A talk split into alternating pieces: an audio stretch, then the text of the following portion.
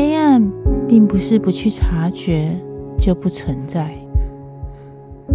走进马欣的疗愈暗房，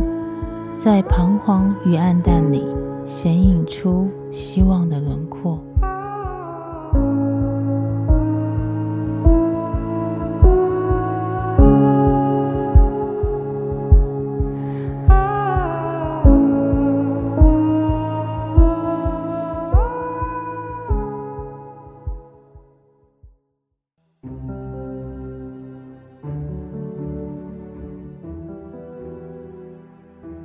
什么导演要让我们看到这么多反差的细节？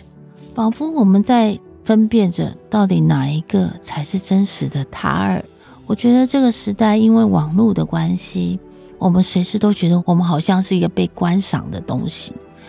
人们也知道如何操作自己的人设，最后这个人设啊，有可能成为一个迷宫。你依赖人设大过于你像他与否。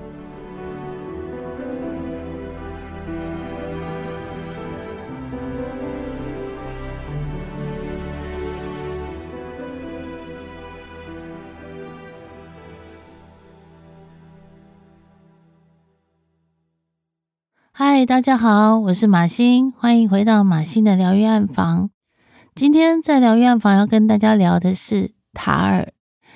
我觉得现代人的成功其实是有一点悲剧性的，像塔尔这样的人，因为我们活在一个消费的社会，那消费社会很容易买单一个人的表面形象，网络也会促成一个，就是我们很容易崇拜某个人的表面形象。也越来越多人呢、活成了像是心理学家说的市场性人格。所谓的市场性人格呢，就是一种自我剥削，成为一种空心式洋葱型的人格，就是他们为了迎合这个世界对他们的下单，以至于一直不停的像洋葱一样一层一层的剥开自己。或者是训练自己变成是合乎大家要的，而是最后可能到了中年以后才发现自己活成了一个空心的人。塔尔就是这样的悲剧人物，所以这个角色其实很难演，因为他不会有太多张扬的表情。这种人呢，他的悲剧在于呢，形象大于他的内在，以至于他的内在慢慢的随着时间被吞噬过去了，搞不好连他本人都不自觉。身为古典乐界的女王，她呢，从外表或者是任何一个部分，你去看她，都好像是活得像个精品一样，有着非常精准的精英形象，仿佛是为了这个社会完美的标准而打造的人。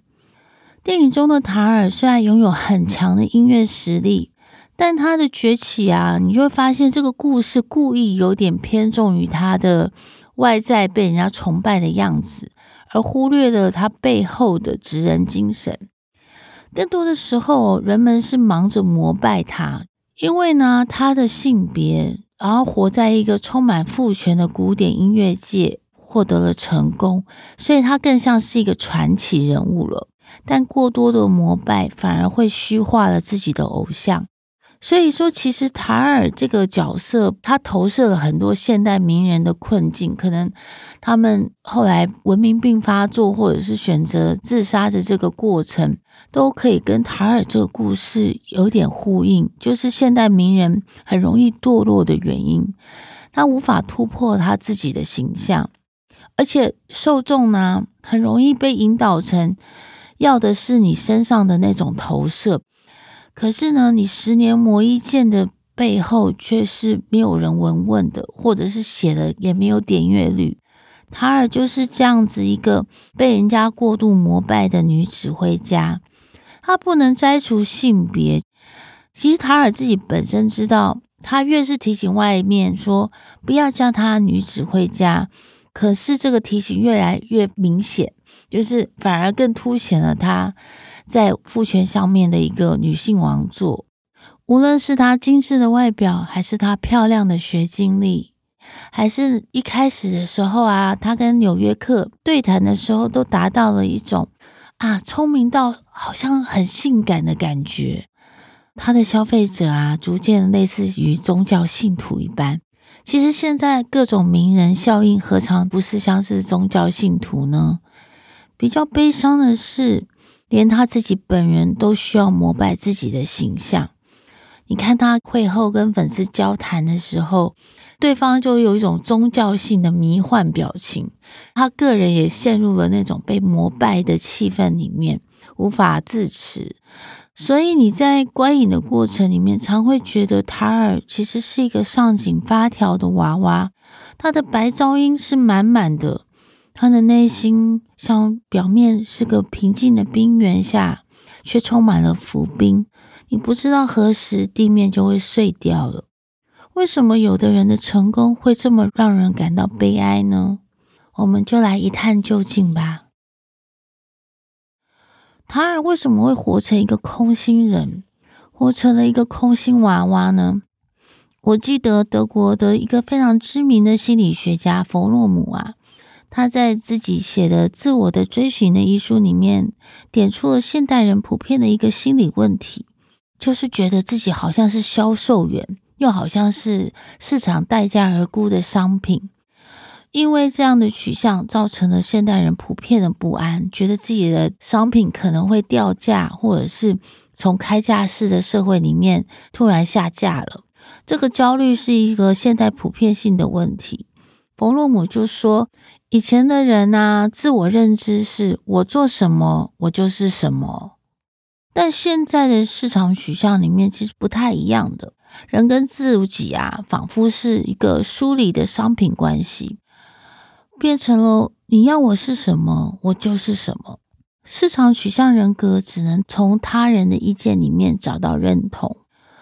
你从弗洛姆的这段话回来看塔尔这个人，感觉就会越来越清晰了。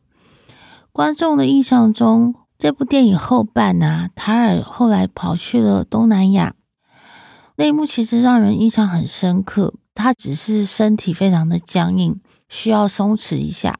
结果呢，那个非常高级的按摩院呢，带他去了一个很奇怪的场景，就是一个玻璃窗里面充满了要被待选的按摩女郎，好像只剩下编号一样的坐在那边，如同他们就被放在一个夹娃娃机里面。他几乎出现了生理性的呕吐。如果他是一个非常习惯权势性交的人，为什么生理的抵触这么强烈呢？它的复杂性在这一幕里面也尽显无疑。导演就是在这种两面并存的状况跟虚实交错间，让我们看出这个被市场化人格的塔尔，他的真相到底是什么？尤其是他发现呢、有一位俄罗斯的天才学员出现的时候，塔尔看似是喜欢上了他，眼神充满了非常的好奇，又有点如获至宝，甚至因为。他的一个出柜的动作，我们大家会认为他可能爱上了这个俄罗斯的团员，但让我们觉得很错乱的是，当他送了俄罗斯团员下车之后，他其实很混乱的想要冲出车子去找那个俄罗斯团员的那个动作，竟然是因为他遗落了一只破旧的小熊娃娃，以及小熊娃娃导演刻意的给他很多特写。其实塔尔在前一刻的时候，并没有想要从车子里面跑出去找那个学员，而是他拿到了那个俄罗斯娃娃，发现他被遗落了。甚至在他跟天才学员对话的时候，讲到那个俄罗斯娃娃的时候，有一种奇怪的亲切笑容。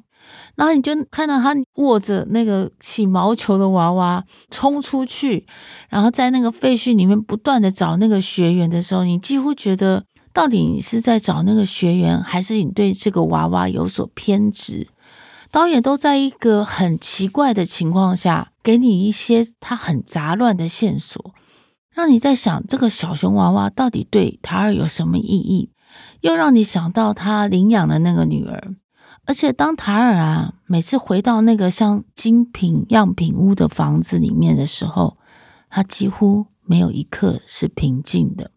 这些片段让我印象非常深刻。你看他一直巡回，一直讲座，然后回到家的时候，看到他的伴侣精神状态并不好，然后他非常熟练的起身为他拿药，为他干嘛？可他转过身的时候，他的肌肉几乎松懈一般的疲倦。你会觉得，诶，这个人到底回家了没有啊？你好像觉得他从一幕戏里边又到了另外一幕戏，然后这个样品屋对他来讲，无疑是个舞台。后来你就发现，塔尔一直不断的在那个样品屋里面失眠。他到底在那里面感受到家的温暖了没有？好像只有他回到一个他另外租的一个很破旧的公寓，才能够好好的作曲跟休息。你这时候才发现这个人的两面性。还有他回到老家的时候啊，他那时候已经被取消文化给社会性消失了。他回到老家的时候，打开衣柜，你会发现旁边挂了两件洋装。非常的旧，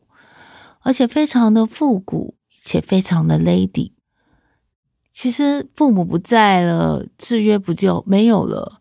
那你为什么不把洋装丢掉？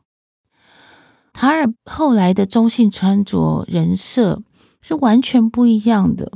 为什么导演要让我们看到这么多反差的细节？仿佛我们在分辨着到底哪一个才是真实的他。我觉得这个时代因为网络的关系，我们随时都觉得我们好像是一个被观赏的东西。人们也知道如何操作自己的人设，最后这个人设啊，有可能成为一个迷宫。你依赖人设大过于你像他与否，而这个成功的模式可能会依赖着我们的同温层跟我们所属的族群。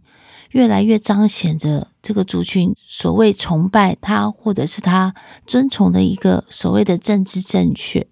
并且可能更容易因为你的政治正确而成功。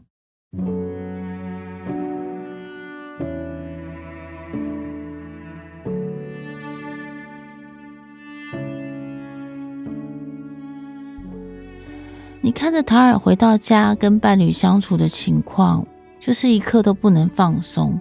唯一能够显露真心的时分，是他与领养的女儿相处的时候，你就发现啊，塔尔的真心原来是这个样子啊，而他们都有点忌惮着家里面的另外一个女主人，到底是什么样的爱侣会活着这么的如履薄冰，而对方的怨怼又如此的明显，而且这真真假假之中。你只知道塔尔活在人设里面，只是对他来讲是相对安全的选择而已。而且非常吊诡的是，这部电影啊，塔尔花在音乐上面的力气跟时间并不少哦。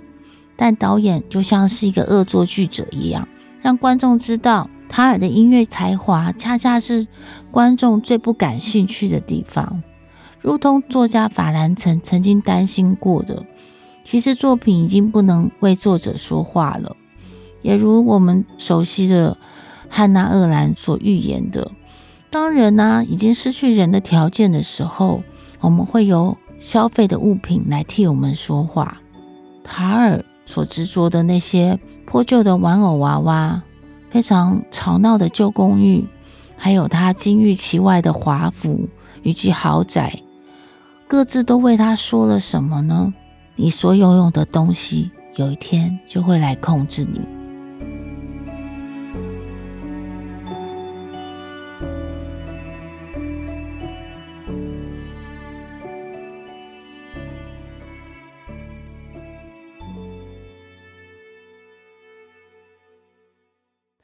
这部电影还有一个很有趣的点，它无论提到了多少音乐大师，或者是塔尔有多少的实力。成功都好像是开架式的复制品一般，即便是如此艰难的成功，也被看成是千篇一律且开架式的成功，而且它随时都可能会被取消文化下架哦。如同其中一位大师所提点塔尔的：“你只要被控诉了，就代表你有罪了。”那些大师在餐桌上的对话，都显示出对这个世道其实心知肚明。塔尔活在一个还有大师的旧时代，就是他是从二十世纪走来的。大师如今是非常不合时宜的。这样子以前曾经是恒常的象征，现在也被下了架。好像过了疫情三年之后啊，所谓的大师就很像是上古神兽，无论如何都很难卡进现在分秒必争的遗忘跟快转之中。塔尔因此很难演，因为他是这个时代集体的心魔。看似他非常的政治正确，因为风向成为新的一个专制的上升。塔尔从旧的大师时代走来，为了破解以前古典音乐都是由男生把持着，所以呢，他就用一个很明显的出柜，还有他的一些非常明确的一个动作来表示出身体语言、身体的政治。以及他全面的革新形象来打破过去旧时代，他扮演了这么多的正确的形象，成为一个被新时代召唤出来打怪的象征。在电影的前半部，你几乎觉得很快感，就是好像他打破了旧时代的城府，极其优越的站在旧时代的前面，展现出他新的权力姿态。但是，一旦他展现出了一个新的权力时代的时候，我们又开始对他质疑与害怕，好像他父权内建了。他同时呢，也拔除了以前交响乐团里面非常资深的管理者，其实那个人正好可以帮他挡掉一些负面的谣传。这时呢，他就必须要独自面对野蛮的父权机制，因为没有人会帮他挡这些东西了。因此，你看到凯特·布兰奇交出了他演艺生涯最好的演出，也就是啊，他将塔尔成功之后，权力结构也被内建在他自我里面，演得入骨三分。于是，他有一个自我意识骄傲过剩的那种问题，且着迷于别人崇拜，好像登上神样的一个迷幻。甚至他也有如赝品一样的随时自我质疑，以及他性向的模糊与矛盾，取代父权的他，也开始以性来做筹码。无论是权势性交还是自我剥削，他其实都可能做错了一些事情，只是他的罪证并不明显。他的才华是他仅剩的一些东西，其他的部分呢，都被自我剥削一空。成了一个标准的市场导向人格。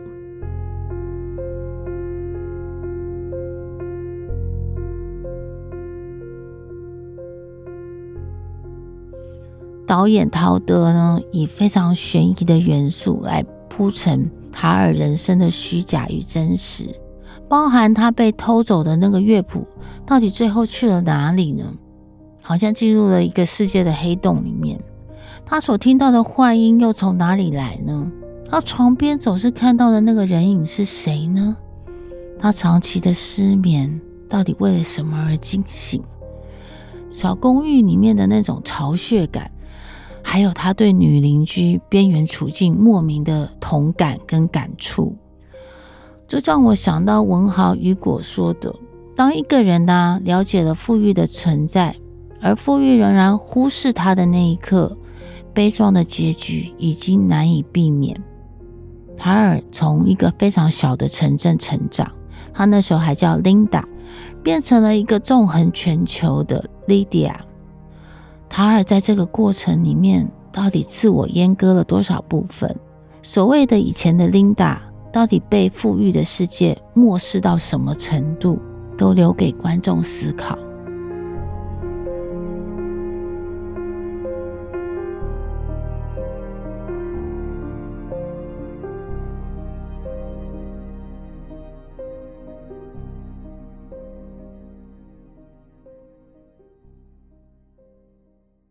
这部电影还有一个非常有趣的，就是他拍了我们最近很时兴的取消文化，以及后设时代并没有真相的事实。塔尔的人生因为加盖了太多的人设，不停的出现了像密闭式的回音。凯特·布兰奇完全完美的诠释了他一举一动，甚至。连日常的一些没有台词的片段都展现出他生活中无所不在的白噪音。于是你看到这个内卷父权的女性掌权者，必须排除她所有内在生理的不适，做着重复的噩梦。并且面对新生代即将拿着新的政治正确来取代她。政治正确啊，对现代的一个成功来讲，简直就是一个新的魔法棒，随时就可以因为那个某一个非常极度的政治正确，把某一个人推向了一个成名的高峰。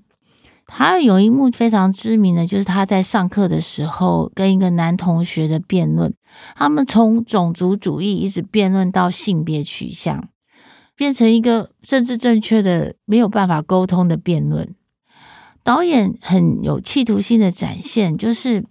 我们现在无时无刻不活在各种的政治正确里面，有如附魔一般呢。要借由政治正确形成一个新的自我审查，跟一这个新的集体无意识状态。他将这些呢全然掀锅给我们看，其惊悚度不亚于非常知名的漫画《再见绘里》。《再见绘里》里面啊，他非常的赤裸裸的表现出来，其实真实可以被编辑，而且它的效果只要滥情就好。而这部塔尔最有趣的是呢。靠着政治正确崛起的塔尔，后来也被夹带着更新的政治正确的新生代挑战着。塔尔的片段就被那一段录像给断章取义，于是新的正义就崛起了。塔尔瞬间成为一个旧势力。这部电影啊，在这样的写实之余，更令人觉得很棒的是它的细节，如同塔尔守着他的小小公寓的时候。我记得有一幕我非常的感动，就是发现塔尔这个人的自卑跟他的渺小，或者他自我阉割化的那个部分，其实都融合在那一幕里面。他必须要跟那个天才俄罗斯学员一起练习某一段音乐，于是呢，他让天才学员进入他那个旧公寓里面。那天才学员在等待的时候，就发现塔尔刚刚在做的曲子。于是他随手弹奏了一下，塔尔那时候只跟那个天才学员说：“我去帮你泡一杯咖啡。”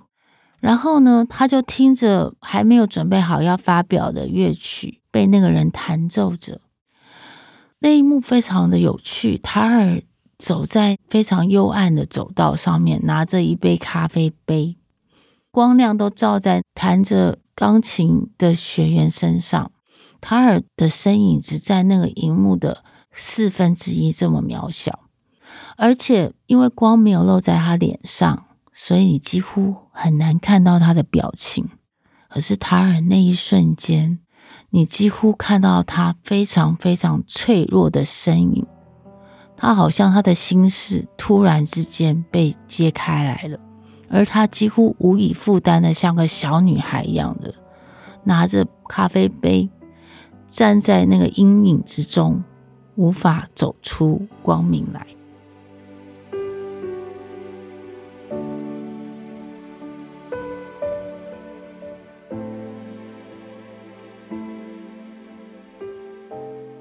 每个我们认为可比或者是你讨厌的角色，都有非常令人悲悯的一刻。那一刻就是一个非常悲悯的瞬间。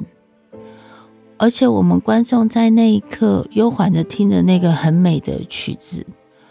仿佛看到那个已经被名气取代的才华，突然在那一刻鲜活了一下。原来才华的魅力，在那部电影里面只呈现了两分钟的时间，而才华窜出来的那一幕，仍然令我们动容。不管你喜不喜欢那个人。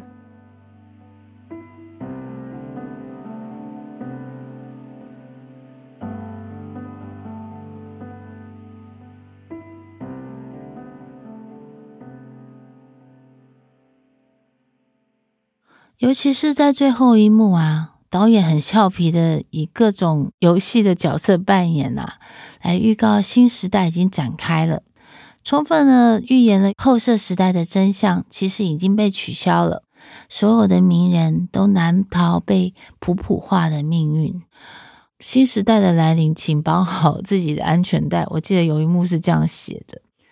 这让我想起了真正的大师纪录片。配乐大师严尼欧以及坂本龙一的终章，坂本龙一在不久前离开了我们，颜尼欧之前也去世了。这两位都是二十世纪前有古人后无来者的大师。我记得颜尼欧在纪录片里面最后对着镜头说了一段话：“我写音乐每次都面对白纸，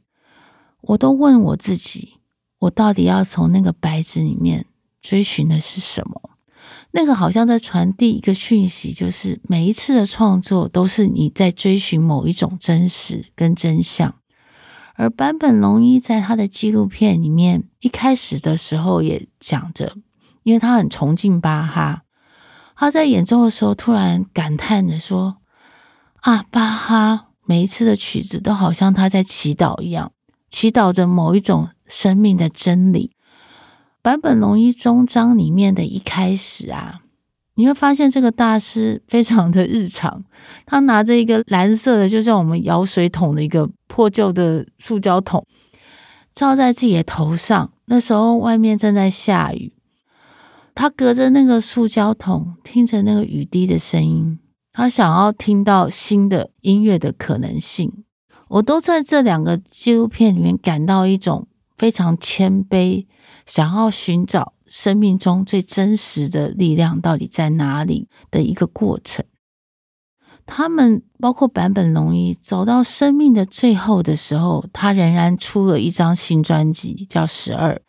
他仍然在开发着音乐极大的实验性，即便他那时候说他病到手脚冰冷，他几乎没有办法弹奏。你会知道，就是。他们两个其实走到生命尽头的时候，因为他们已经有那么显贵的名字，他们的大师的位置已经毋庸置疑。照理说，他已经不用去证明什么了。可是他们仍然依存着本心去寻找着所谓的“我每次创作的时候想要找到的真理是什么”。而这两个二十世纪的大师走了，这是让我们非常感触的原因，就是。我们的典范走了，于是当我们看到塔尔看着他旧的录影带，看到在画面非常不清楚的指挥家在演奏的时候，他为何哭到泪流满面？好像回到了少女时期的时候，他被音乐感动跟拯救的那一刻，想要找回他过去想要十年练一剑的踏实人生。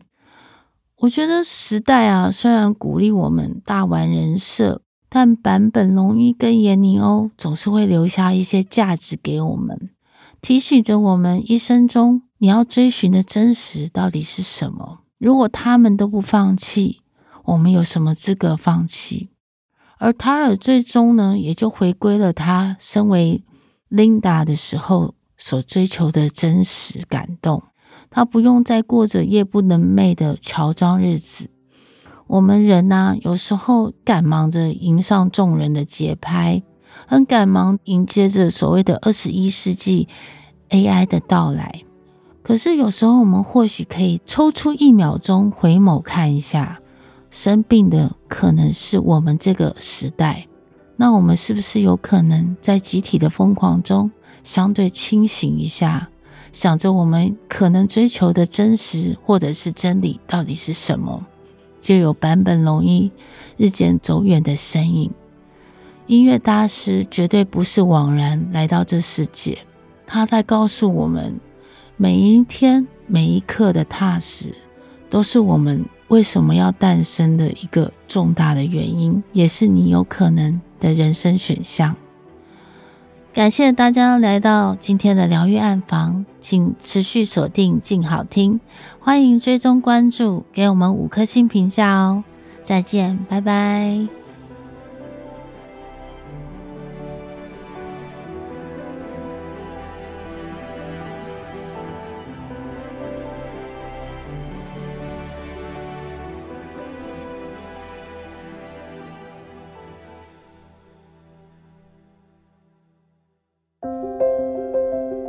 想听爱听，就在静好。